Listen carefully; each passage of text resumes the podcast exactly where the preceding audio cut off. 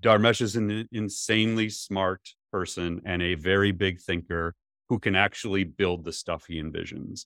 I would not bet against Dharmesh. As someone who has invested heavily in HubSpot through the years, I'm very happy to know that Dharmesh is um, very focused on AI in HubSpot. I think it will bode very well for the platform and the stock moving forward. Welcome to the Marketing AI Show, the podcast that helps your business grow smarter by making artificial intelligence approachable and actionable. You'll hear from top authors, entrepreneurs, researchers, and executives as they share case studies, strategies, and technologies that have the power to transform your business and your career. My name is Paul Roetzer. I'm the founder of Marketing AI Institute, and I'm your host. Welcome to episode 37 of the Marketing AI Show. We have a lot to cover today. We had to bump some topics like last minute. There's so much going on. So, I am your host, Paul Roetzer, along with my co host, as always, Mike Kaput. Good morning, Mike. Good morning, Paul. I feel like every podcast, like I've aged another year because it feels like things are moving so fast. I felt like la- the end of last week like slowed down a little. I like everybody apparently was waiting till Monday morning to drop some stuff on us. Uh, which is great. I mean, I'm glad we do this. So if you if you're new to the show, we record this on Monday mornings. So today is Monday, March 6th. This will release on Tuesday, March 7th.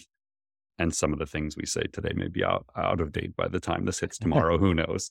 Uh, so today's episode is brought to you by the AI for Writers Summit. It's AIWritersSummit.com. Uh, this is a virtual event that we're launching that's coming that's happening on March 30th this year. Uh, so just in a couple weeks now. Uh, it's a free event. There's a free option at least. And as you're going to discover in today's session, there's a lot happening in the world of AI writing and language AI and chat GPT and all these other language models and applications. And the reality is nobody has a clue what's happening. And so we thought, let's create a summit and bring some people together and let's talk about this. What's the impact on you as a writer or a marketer or a business person or a technologist who's building tools? Uh, whatever your role may be, what is going on? Uh, what does it mean to us? How is it going to impact careers and talent and, and companies and marketing strategies? And so it's a half day virtual summit on the 30th from 12 to 4 Eastern. We have a, a collection of amazing topics um, talking about what's going on today, state of. We're going to take a look at the future and figure out where do we think this is going to go, you know, over the next six to 12 months. I don't think it's realistic for anyone to try and predict beyond six months at this point. Sometimes I think six days is hard to predict, but um, lots happening. So again, AI for Writers Summit. It is brought to you by Marketing AI Institute, where Mike and I are both employed. Um, Marketing AI Institute is the creator of the event as well as this podcast. So check that out. Again, there's a free registration option, AIWritersSummit.com. And with that, I'm going to turn it over to Mike. Again, if you're new, uh, Mike and I pick three topics each week, and then we have a little rapid fire session at the end. Uh, the three topics today changed about 30 minutes ago, thanks to our friend Dharmesh Shah at HubSpot. And with that, I'm going to turn it over to Mike to talk to us about what's going on. Thanks, Paul. Yeah, and this first topic is so hot off the presses that I think it's still warm, honestly. Like I can feel the heat coming off the Google Doc here. So, literally just this morning, HubSpot co founder and CTO Dharmesh Shah released something called ChatSpot, which is an AI tool that combines the power of ChatGPT, image generation AI, and HubSpot's CRM and CMS platform. So, this tool lets you actually ask questions of your HubSpot portal and provide instructions in natural language through a chat interface. So, it's almost like Think Chat GPT for your specific HubSpot instance. For example, you could use ChatSpot to do things like give you a summary of data in your portal, create a report of companies that were added last quarter, summarized by country, or generate an image of an orange rocket ship. For any of our audience members who don't know, there's some really important context here. Not only is HubSpot a leading marketing platform, but Paul actually founded and sold a marketing agency that I also used to work for. That was HubSpot's first ever agency partner. So we followed HubSpot closely, very closely since its very early days and have a lot of relationships at the company. On the heels of this announcement, HubSpot also introduced, kind of with less fanfare, a GPT powered content assistant that generates content in the platform. So we've alluded to this feature that we would have loved to have this feature for a while in HubSpot. And it looks like they have now incorporated it. So, Paul, I want to turn this over to you to just unpack your thoughts for us on this release, on ChatSpot, on HubSpot at large, and their play in AI, and what this all means for marketers. Yeah. So the as you alluded to, I, I, have a long history with HubSpot. We started working with them back in 2007. Um, Dharmesh uh, wrote the foreword for my second book in 2014, which is the first time I publicly talked about artificial intelligence. In that book, I theorized something called a marketing intelligence engine that would use CRM data and automation system data to build predictive models for strategy and budget allocation. And it was sort of like the reason I got into AI was this this use case of an intelligence engine. I was about a decade ahead of my time, apparently, because it wasn't not only possible, but no one was working on it back then.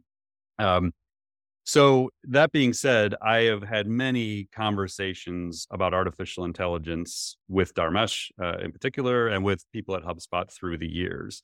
And at times, I've honestly been a little hard on HubSpot in, in recent years about the lack of AI in their platform when I saw that there was a massive opportunity for them to be building it with all the proprietary data and everything and and so I I think that we have to give kudos where it's due. I mean, I what what he showed in the, it was like a 19 minute demo where Dharmesh kind of walks through it. One, I, I love that it's Dharmesh doing it. Like you know, I always say the companies that you want to bet on are the ones where the leadership uh, are are out with a point of view on AI. There's still so few mm-hmm. SaaS companies where the the the C suite don't even have a public point of view on AI. They're not talking about it.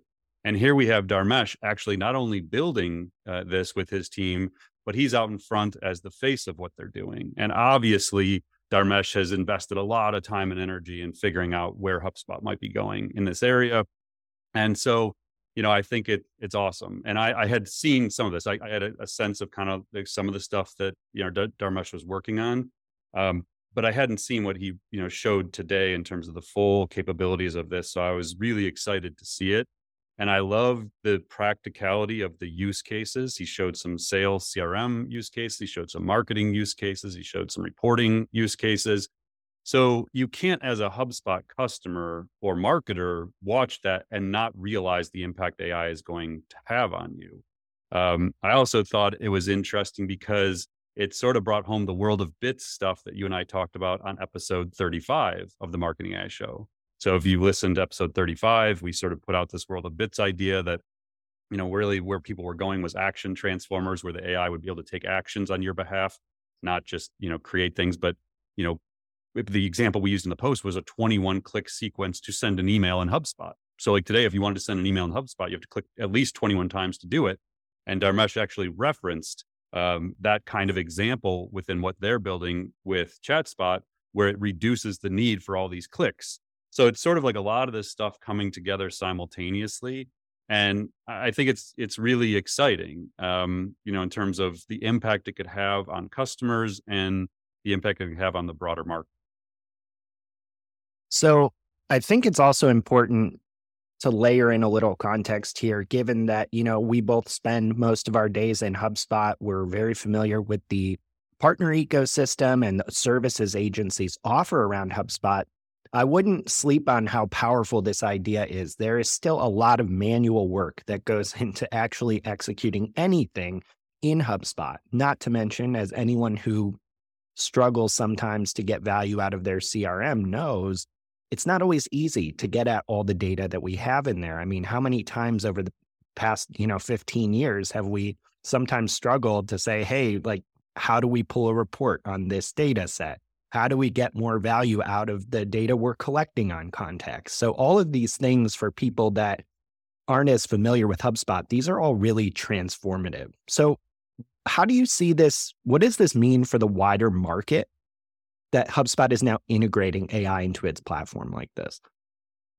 The, to start, this sort of tees up what we're going to talk about in our second topic. Uh, but but basically, I think it create it's going to create a lot of confusion Hmm. So, if you have been an early adopter of AI technology and you've been adding different applications, different third party writing tools, um, different, different intelligent automation tools, once this moves out of alpha, you know, Dharmesh is very clear it's an alpha uh, launch. So, it's very early, uh, but it's going to get better fast um, for a lot of different reasons.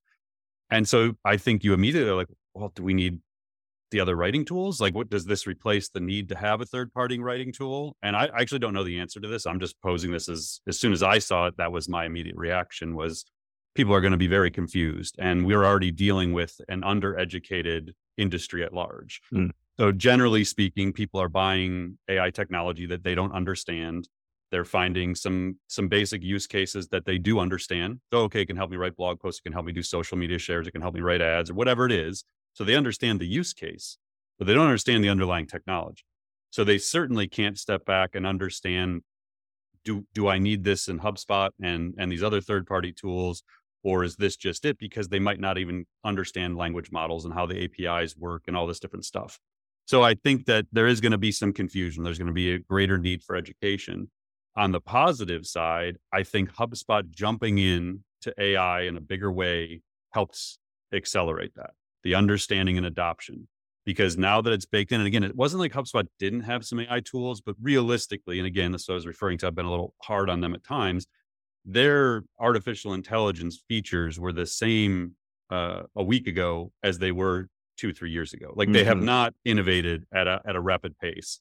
And so a lot of the like there was like 10 different features and there were there was interesting stuff, but there wasn't anything groundbreaking by any means within what they were doing and they knew that. And I, I, think they would be the first to probably admit that they, you know, maybe weren't innovating at a very rapid pace on the AI front. I think that's about to change. Um, and so by infusing it in, I mean, let's think about the context. Here. If you're not familiar with HubSpot, it's a, a as of this morning a 20.2 billion dollar market cap company. Their total revenue in 2022 was 1.7 billion, up 33% versus 2021 in a down economy. And they grew their customer base to 167,000 customers by the end of 2022, which was up 24% over 2021. So, I mean, this is a, a very important company in the overall marketing, sales, CRM ecosystem. And for them to go all in again with a co founder, CTO, um, Dharmesh, doing this and leading the charge, I think that's going to wake a lot of people up to what a, that AI matters and it matters right now. And they better make some moves to figure it out. Yeah. So maybe talk to us about that a little more on a practical level now that these AI powered capabilities are part of the platform, and presumably we'll see more of them coming down the line as well. What effect will this have on the work that marketers are doing in HubSpot? Once you understand what it's capable of, and again, just go watch the the demo video. You know, if you if you run sales or involved in sales enablement, or if you're a marketer and you create content or you run reports, whatever, you can go yourself and look at the use cases and think what's going to be possible. Now, again, you may not realize like massive productivity increases and efficiency right away because, again, it's an alpha solution, but you can connect the dots and realize, wow, this is going to make a major impact. So I think productivity for HubSpot customers will almost immediately rise once you have access to the tools. And it's just going to keep going up. And I'm not sure that there's a cap on that.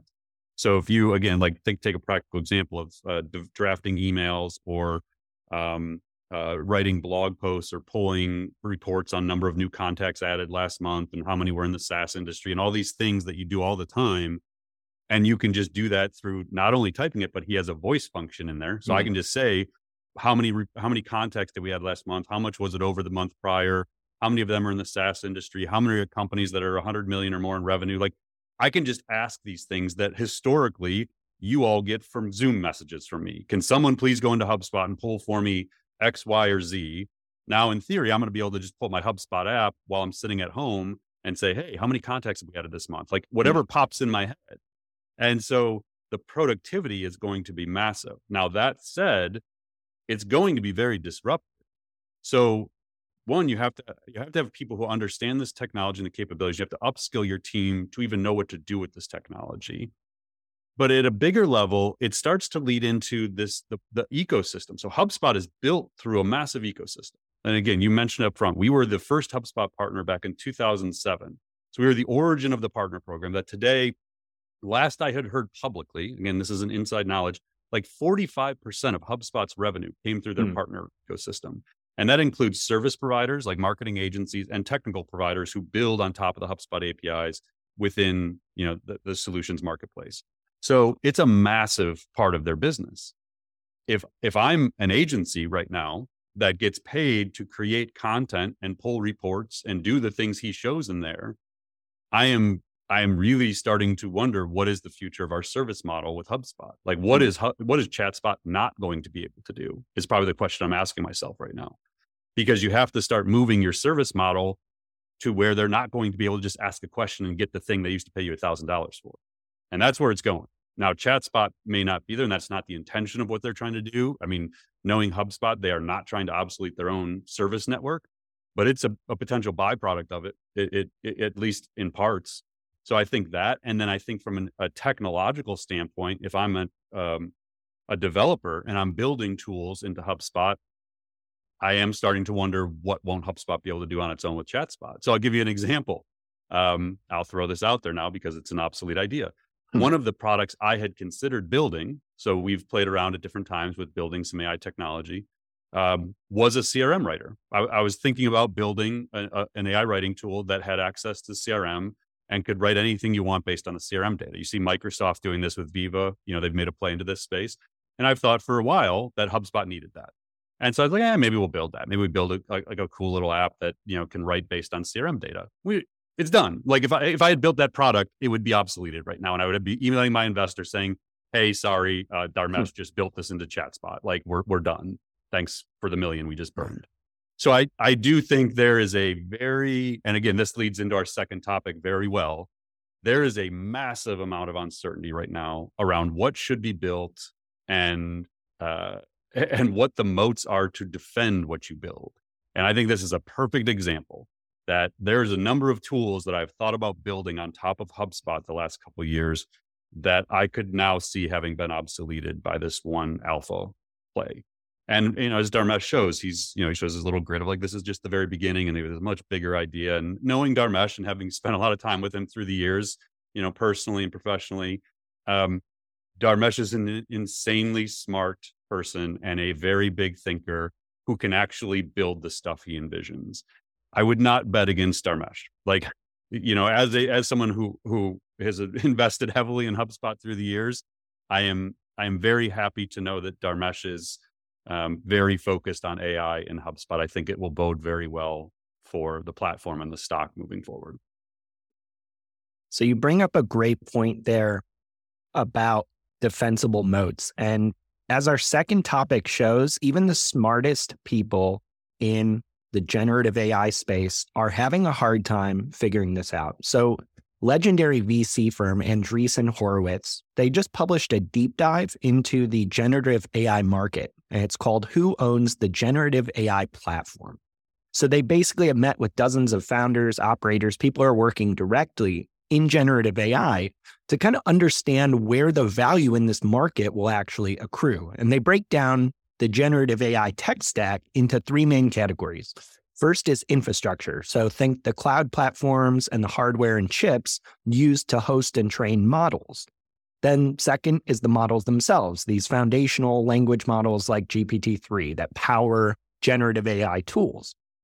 And third are the apps, the actual products like the Jaspers of the world that customers use. And the full post is well worth a read, and we'll link to it in the show notes. But Andreessen's conclusion is essentially as follows they say that we've observed that infrastructure vendors are likely the biggest winners in this market so far, capturing the majority of dollars flowing through the stack.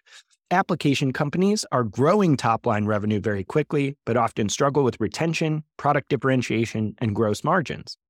And most model providers, though responsible for the very existence of this market, haven't yet achieved large commercial scale.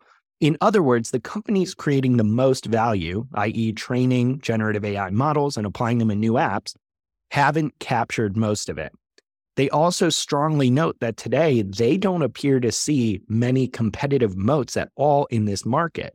But the market itself is so important to understand because it's so vast. They say, quote, the potential size of this market is hard to grasp, somewhere between all software and all human endeavors. So we expect many, many players and healthy competition at all levels of the stack. Paul, let's start off by talking about what this means specifically for marketers before we dive into the overall market dynamics. So, if I'm a marketer, what should I be taking away from this analysis? Yeah, first of all, I mean, just kudos to the three authors of the piece. I think it came out in January. They don't put this drives me. They don't put dates on it. Their post. I actually don't know exactly when it came out, but it came on my radar last week. So it's possible this has been out since like late January. But it is it is a really well written piece. Like it does a great job of connecting the dots and explaining some relatively complex concepts. So gr- great job. It is an 18 minute read though. So like you're, if you're in, you're, you're committing to, to going deep on this topic. Um, my first reaction was for marketers and business leaders. The main consideration is at that application level, the software companies that are being built to enable you to do things more efficiently, to be more creative, to improve your decision making, to personalize, you know, whatever it is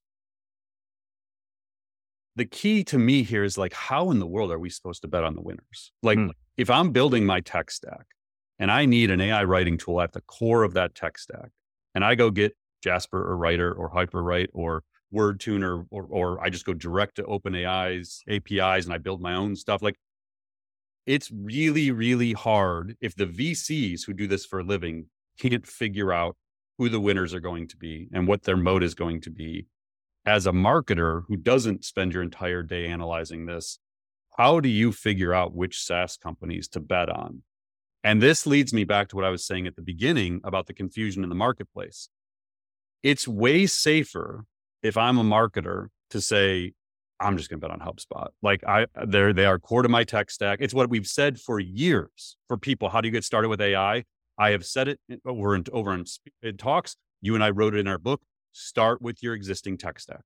The, the key way to infuse AI in your business right now is go ask your existing core tech companies, do you have smarter features we're not using?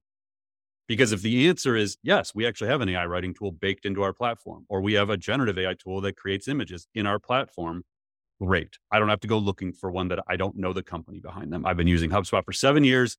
I trust you all to do this right. I'm going to just ride with HubSpot and just see this out.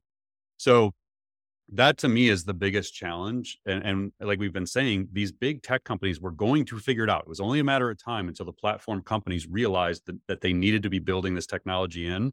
And as soon as they do, it it totally shakes up the ecosystem now of well, who do I go for point solutions? I just need a writing tool, or I just need an email tool, or I just need this.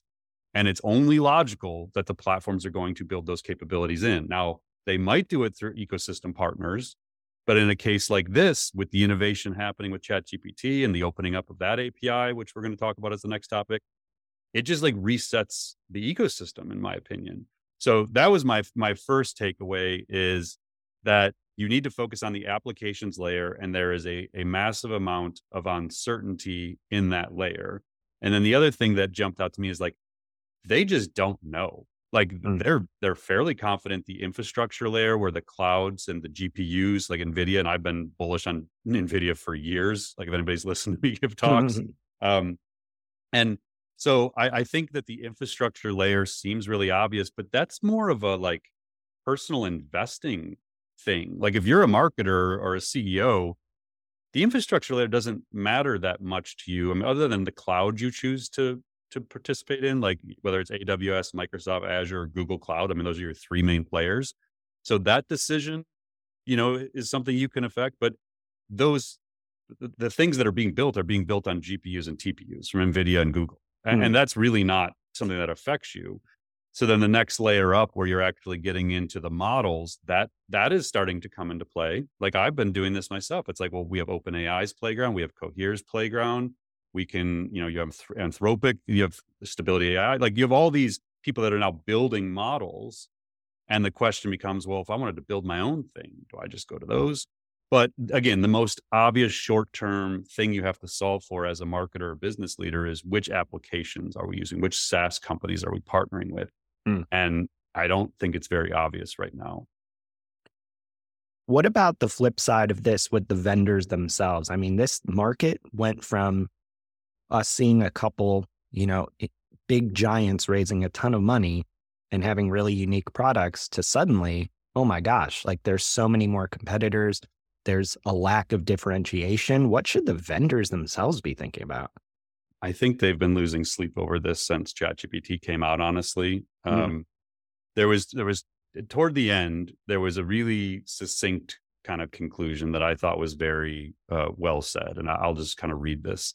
So they ask where where will the value accrue, and this gets into like the vendors. It says there don't appear today to be any systematic moats in generative AI. As a first order approximation, applications lack strong product differentiation because they use similar models, aka they're all building on top of Cohere or OpenAI or you know other language models. Maybe it's a mix. Maybe they're developing their own, but generally they're using the same infrastructure. Applications lack um, product differentiation because of similar models. Models face unclear long term differentiation because they are trained on similar data sets with similar architectures, meaning Cohere, OpenAI, the language model companies, they're all largely training on the same data sets. They need proprietary data sets to really differentiate the models and give them you know power that they don't have otherwise they're all kind of commoditized cloud providers lack deep technical differentiation because they run the same gpus which are hard to get. So there's a scarcity of supply in that space. And even the hardware companies manufacture their chips at the same fabs. Mm-hmm. So it's just like this is why there's uncertainties. And the next one I, I thought was brilliant. There are, of course, the standard moats, scale moats. Uh, quote, I have or can raise more money than you. That's, you know, the place some are making. Supply chain moats. I have the GPUs, you don't. Ecosystem moats. Everyone uses my software already. Um, that that could be like a HubSpot play. Like I I I build these tools and I already have 167,000 customers, so we're going to win. Um, distribution moats. I already have a sales team and more customers than you. Data pipeline moats. I've crawled more of the internet than you. But none of these moats tend to be durable over the long term, and it's too early to tell if strong direct uh, network effects are taking hold in any layer of the stack. So that to me is like it, again, if I was building CRM writer and HubSpot just launched ChatSpot, I'm done. Like I had the vision, I had the idea, and that's irrelevant because they're they have a bigger moat than me in a couple of key areas, and I didn't get there first. And sorry, like you know, good idea. Go on to your next one. So that's kind of the space we're in. Is this like massive uncertainty around what is going to happen um, in this place. And it, again, the infrastructure vendors seem like the logical play, but that's not going to help you as a marketer. it mm. doesn't get you anywhere. So before we move on to our third main topic today, I want to end by talking a bit more. I love that quote in the in the article about the potential market size where they say it's somewhere between all software and all human endeavors. So if some in our audience might be a little confused by that statement. It makes generative AI sound a lot more than just writing and art tools. And we've talked about this. Can you kind of outline here why generative AI is so much more than just AI assisted writing? Yeah, we talked in a previous episode about that there won't be software companies that aren't AI powered like mm. in three to five years. Like my my belief, like if we look at the marketing technology landscape, you know, Scott Brinker has that Martech landscape. It's got like 9,700 companies on it. Um, the any company that isn't infused with AI within three years is done. Like that is, and I've said this publicly to um, SaaS companies. I've told venture capital firms this that that only invest in SaaS companies. Like you have to audit your portfolio. If mm. you only invest in SaaS, there has to be someone on that team that deeply understands AI and can build the AI roadmap for that company, or else that investment is going to get burned. So I think that we are in a space where all software will become AI powered software. Like there will be a day in the not too distant future where you don't have a software product or company that isn't an AI company. And I, I don't even think that's debatable. Like I, mm-hmm. I think it's it is obvious. It's been obvious to some people for years. I think it is now obvious to everyone. All the venture capital firms I've talked to, all the SaaS companies are talking to. GPT, ChatGPT woke everyone up to the fact that this was real and it was happening right now. Um, all of human endeavors kind of starts to go more in the realm of the world of bit stuff we talked about and knowledge work and creativity. Certainly, labor. Um, mm. We the, I, we didn't put this on the agenda for today. Maybe we'll put it for next week. Um, this company called Fusion that just released, or no, Figure that just released their uh, humanoid robot, the version one, and they talked about every human on Earth having their own robot, like one robot for every human on Earth, and they're talking about it in at-home care. They're talking about off-world adventures. They're talking about uh, labor and and solving for job sh- shortages. Those robots, whether you want them to exist or not, ex machina style robots, um, are powered by AI. They're made they're being made possible by these leaps in AI, language understanding, language generation, computer vision. So yes, like it is as crazy as it sounds to say the potential size of this market is somewhere between all software and all human endeavors, it's not actually crazy when you mm-hmm. understand how this technology works and what it's going to be capable of. So yeah, I mean, it's kind of a funny way to end it. And that's why I said, like, I just, I loved the article. I thought it was re- written with a little bit of humor, yeah. um, but a lot of understandable facts. And I think it's important for people to read it. If you're building technology or buying technology or leading a company or investing in technology, I think you have to read the article. It's definitely good to pair that article with the next topic because it just became a lot easier, I think, for a lot of developers and companies to start building these types of applications because developers can now integrate ChatGPT and Whisper, OpenAI's human level speech recognition system, into apps and products through the company's API. Since December, OpenAI says it has reduced the cost of ChatGPT by 90%, savings that API users will now receive when they use the API. So, this makes it much easier and cheaper to incorporate the capabilities of ChatGPT and Whisper into different products, apps, business models. And it doesn't just mean that every business can have their own instance of ChatGPT. It means they can actually use these capabilities to build innovative new products. So, as part of the release, OpenAI provided a few examples, and I just want to run through those quickly so people understand what's possible here. So, one early example is Snap, the creator of Snapchat. They just introduced something called My AI, which is a customizable on platform chatbot that you can speak with like you would a friend or an online acquaintance. And that's built on the ChatGPT API. Instacart is also using the ChatGPT API to pair ChatGPT with its own data so customers can ask open ended natural language questions. So instead of having a recipe in front of you and searching Instacart for what you want to buy from the store, you could literally just ask something like, How do I make great fish tacos? And you can start not only getting an answer, but also having Instacart's products and recommendations come up as part of that. And last but not least, Speak is an AI language learning app, and it's apparently the fastest growing English app in South Korea. And they're using the Whisper API to create an AI speaking companion. So, Paul, what do you think of the effects? What do you think the effects will be of releasing these APIs uh, on the overall market, given everything we just talked about? Even more rapid innovation you know, we've been saying for months, like you have no idea what's coming. Like the, the pace of innovation is going to be hard to comprehend. It, it just accelerated 10x. Like mm-hmm. that, that's basically what it did. It, it reduced the cost 10x to build things on Chat GPT. So for developers and tech companies that are building, it just got way cheaper to build what you were building, which means that as consumers or users of it, you're going to see rapid innovation in what you can now do with this technology. So now you may not personally care, like it might not make sense to you like that they dropped the 10x, uh, but give you a really practical example. In our piloting AI for marketers course, and in some of the talks I give, I think even our intro to AI class I teach, we show OpenAI Playground, where we write a blog post, 440 words that we write in 40 seconds. Most of that hmm. was writing the prompt, and that it cost one penny to do. So previously, if you wanted to access the OpenAI APIs to generate something. It was two cents for roughly 750 words, just simple math here. Mm.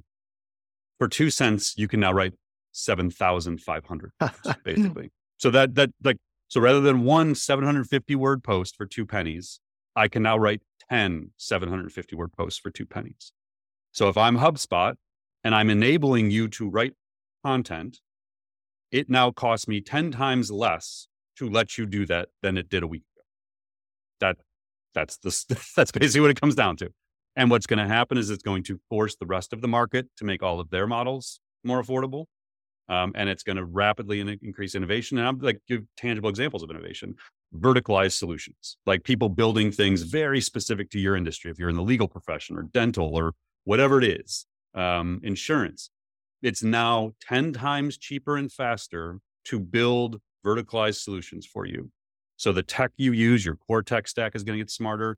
People are going to be launching companies and tools left and right.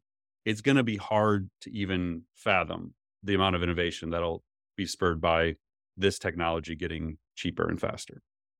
So, just to add to that, I saw this tweet a few days ago from Jim Fan, who is an AI researcher at NVIDIA and is a great follow on Twitter. He said that now with the new ChatGPT pricing, it costs $4.30 to process, as in process and entirely learn the entire Harry Potter series.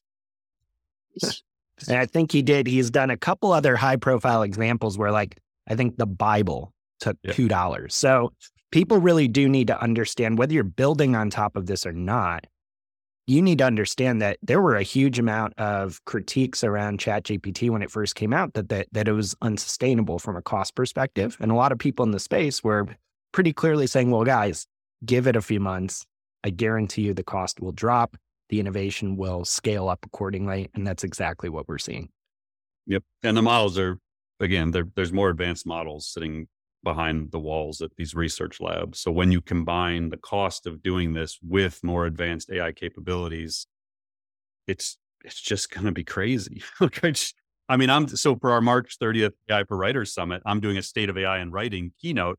I'm not even sure I can create that keynote until March 29th. Like I've been debating what am I even going to present, and I, I think I'm going to like create the framework of it, but I'm going to have to finalize that thing like 24 hours before the event because it's moving so quick. I hope our event team is not listening to yeah, this don't, podcast. the deck win. so before we jump into rapid fire, I want to end with asking you how should companies, vendors, um, developers, how should we be thinking about building on top of these APIs? I mean, it, what what kind of considerations do we need to have um, as we're building our own products? I, it goes back to the previous topic of what's defensible. Like, mm-hmm. what moat can you create around these things? Because the technology is there to build all kinds of fascinating tools. It's just a question of whether or not those tools will be around in six months, or if Salesforce or HubSpot or Adobe or Oracle or you know any other list of marketing sales technology companies are just going to build it themselves because now it's 10 times cheaper for them to build it too and they have development teams and they have ai research labs so that to me is it's it's the billion or trillion dollar question is mm. what gets built and what can you grow? And I think, in my opinion, I haven't, I haven't thought like deeply about this yet. Well, I've thought very deeply about this, but I haven't really come to conclusions. I think distribution matters. I think your existing audience size is critical. So if you're HubSpot and you have 167,000 customers, that matters. And I think proprietary data matters to train unique models. And so distribution and data, with all else being, you know, we all have access to the same models, we all have access to the same infrastructure, basically. Um, I think those two things matter, which means the the big players may get bigger. Hmm. And plus they can buy up all the interesting tools. So it may just continue like there's going to be, I think, a, a period of, of explosion of tools and companies built in the generative AI space and then I could see over time a rapid consolidation because those a lot of those tools are just going to get churned out and obsoleted over and over and over again, like every few months. Um, but the best ones are going to rise.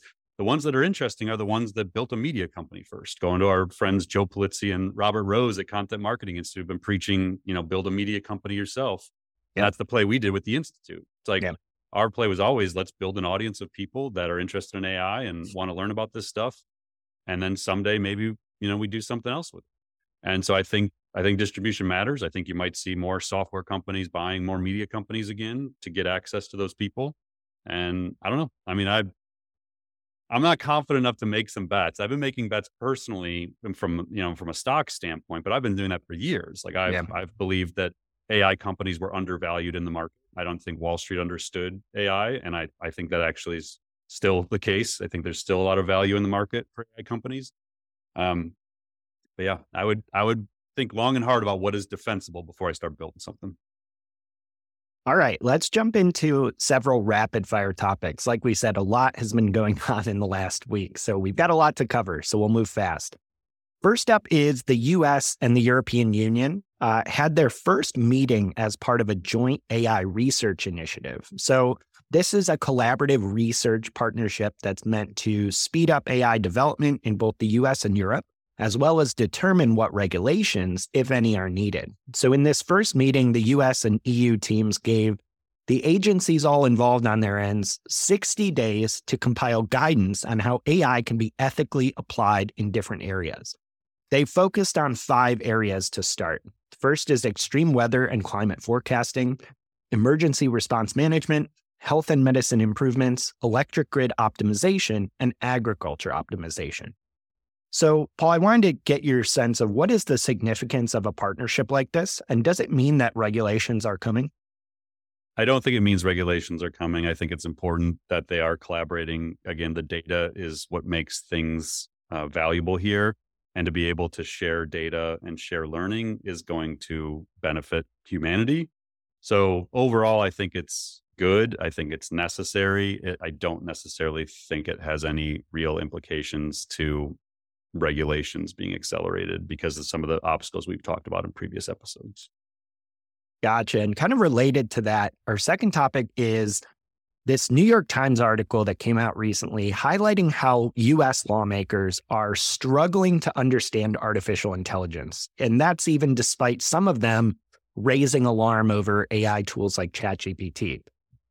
In this quote from the Times, they say, but even as lawmakers put a spotlight on the technology, Few are taking action on it. No bill has been proposed to protect individuals or thwart the development of AI's potentially dangerous aspects. And they go on to quote uh, a congressman from California who said, The problem is that most lawmakers do not even know what AI is. And this is from Jay Obernolte, if I'm pronouncing that right, who is the only member of Congress with a master's degree in AI. So, Paul, you called this out on LinkedIn and highlighted what I thought were two really important points. The first being, you said, by the way, you can replace lawmakers with CEOs, and we face the same issues in business. The lack of understanding begets a lack of urgency to pursue AI responsibly.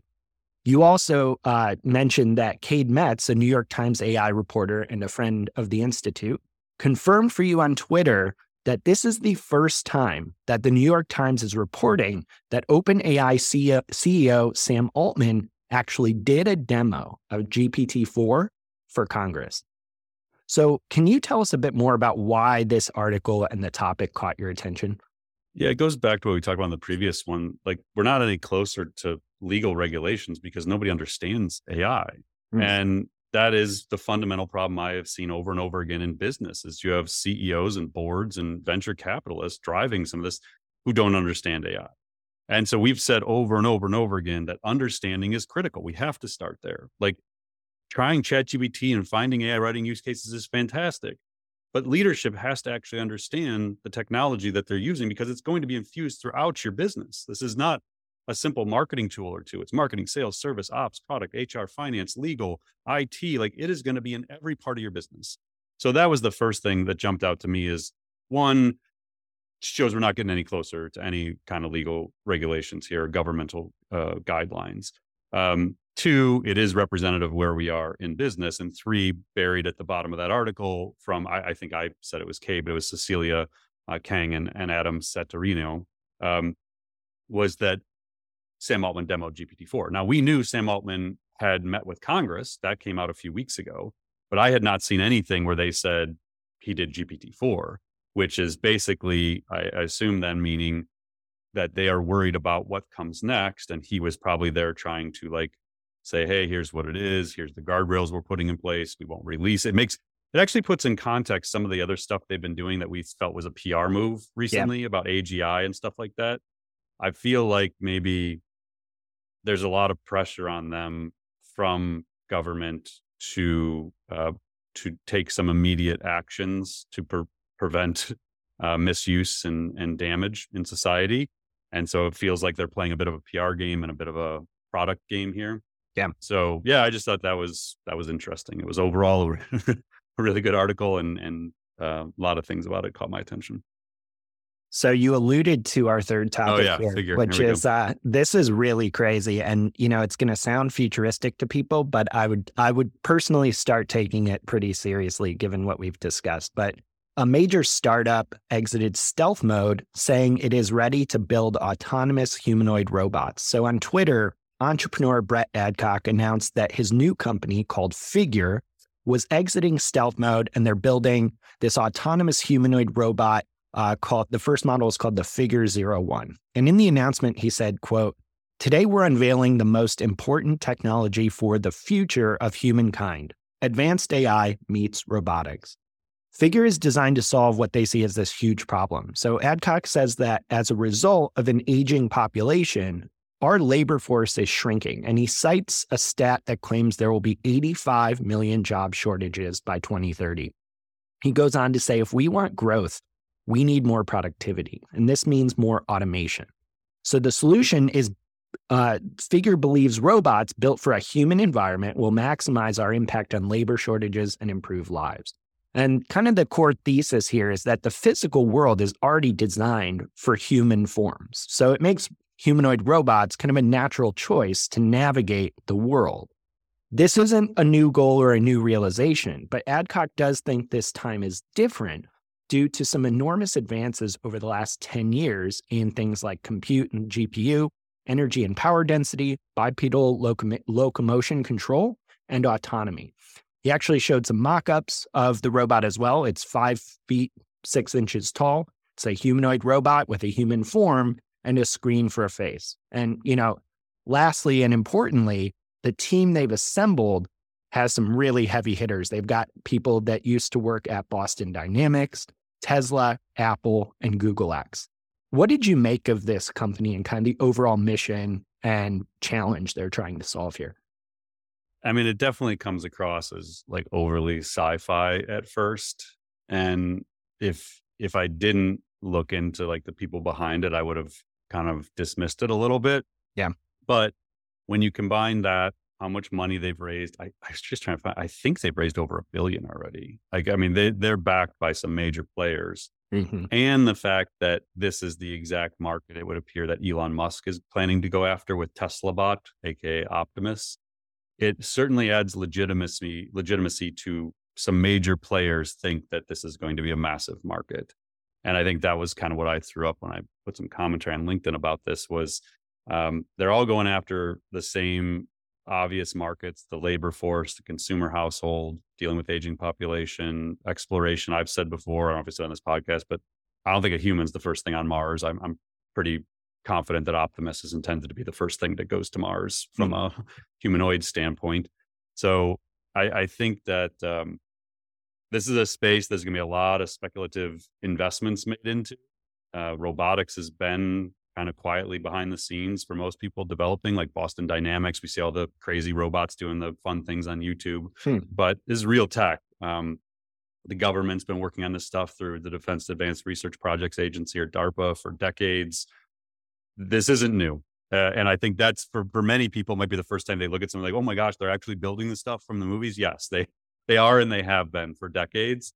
I think we might be uh, nearing the commercialization of that technology though in the next you know five to ten years so something to keep an eye on it's not gonna you know you're not be buying robots tomorrow to take care of your parents um, your aging parents but uh, it, it, would certainly appear that within this decade we may may, may see some humanoid robots walking around wow yeah what a world yeah, I ended it with like, anyways, have a great weekend. Yeah. I think that put, up, right. put that up on Friday. It was just so like, yeah. wow, this is deep as if you didn't have enough to think about starting your week, too. yeah. All right. Our last topic for today is courtesy of Wired Magazine. So, Wired is a major tech publication, and they just published their own ground rules for how they will and won't use generative AI moving forward. So, they break down these rules by different types of generative AI. So, for things like text generators, they say they will not publish stories with text generated by AI, except when the fact that a story is AI generated is the whole point of the story. So, literally, no AI generated content outside of writing like a think piece on, hey, this article was written by ChatGPT. They also will not publish text edited by AI. They say they may use AI to suggest headlines or text for social media. They may use it to generate story ideas, and they may experiment with it as a research tool. For image generators, they say they will not publish AI generated images or video. They do say that this will be in effect at least until the legal issues around artist and photographer copyright is settled. So it's possible they'll indefinitely. right. It's in theory they would be open to it, but yeah, indefinitely in practice. They specifically will not use AI generated images over stock photography, stating that stock photography is an important source of income for photographers, and they may use AI to generate ideas for images. So we're seeing this more and more uh, companies and brands taking public positions and how they're going to use AI tools. What do you make of this announcement and the guidelines themselves? Uh, I love that they are being proactive. I, I hope we see a lot more media companies do this exact same thing. That's just very clear. We've talked about it before. You, you don't necessarily you don't want to be like reading every article and wondering, did AI write this? Like what did uh, you know, you don't know.